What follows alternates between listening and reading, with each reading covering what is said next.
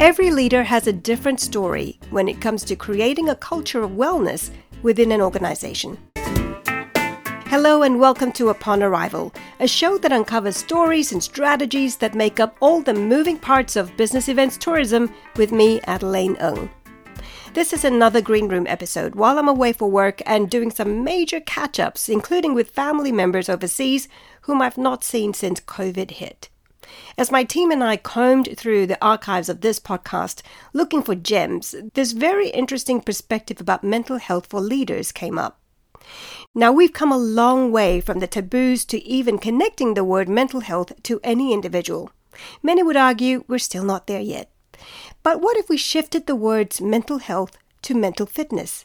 That opens up a different paradigm of possible conversations, as my guest from episode 12, El Kwang, explained. El is currently the Chief Commercial Officer for the Venues Collection in Sydney, a move he made recently.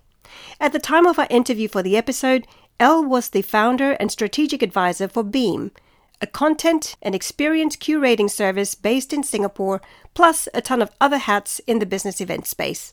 And what he said then still applies now. In fact, I feel this is one of those things we need to be constantly reminding ourselves about and be giving some priority to. Have a listen. One of the things that I was very motivated to talk about mental fitness instead of just mental health, perhaps the keywords mental health, I guess unintentionally let people focus on depression and, less or the better words, the negative connotations of mental health. Of course, we're in light to get better. So I believe that, and my team also believe that obviously our health is our wealth, and fitness, if you look at physical fitness, we have to pay for a gym membership, but attend it in order to achieve some of our goals. We just can't pay for membership and suddenly we've got very good biceps without lifting a finger. So in terms of mental fitness, it's the same. We have to work at it. Even if we go to the gym every day, if we stop for 3 weeks, we'll lose some muscle mass.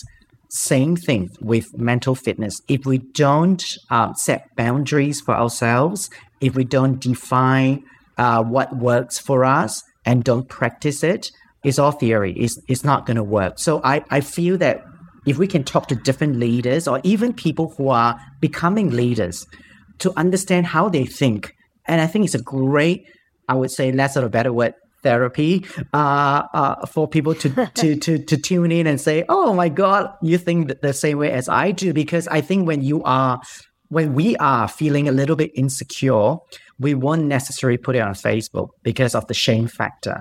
So more often than not, people tend to be a little bit lonely because pre-COVID, we have got this judgment of, oh my God, you are depressed. So that means we can have to limit your insurance or whatever it is, right? Or can you still perform well and things like that. But unfortunately, they don't see the write-up that depressed people tend to be highly functional at work, so I didn't hear that. Yes, Google it. You'll find it, and that's why it's such a misunderstood or underinformed, I guess, mental illness that's happening out there. So for us, it's really every leader has a different story in terms of how they keep mentally fit.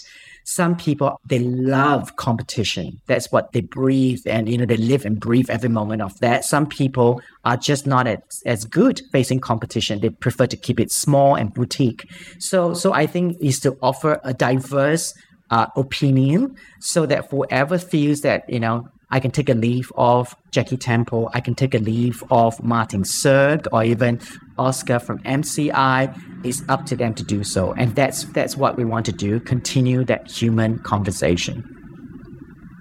That's really helpful, El. What are you doing yourself to keep mentally fit? For me, my routine is pretty, I would say, predictable. So, really? Yeah. Not so, because I can't predict it at the moment.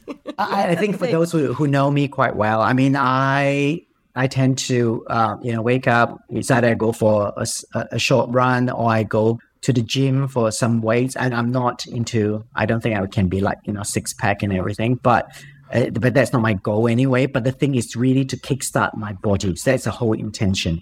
And I love doing that quite early in the morning. If I can do it by 6 a.m., if it's out the door by 6 a.m., it'll be wonderful to catch the sunrise in Singapore by about 6:30, 6:45. It's a beautiful moment to celebrate the day and just remind ourselves that, hey, it's a brand new day.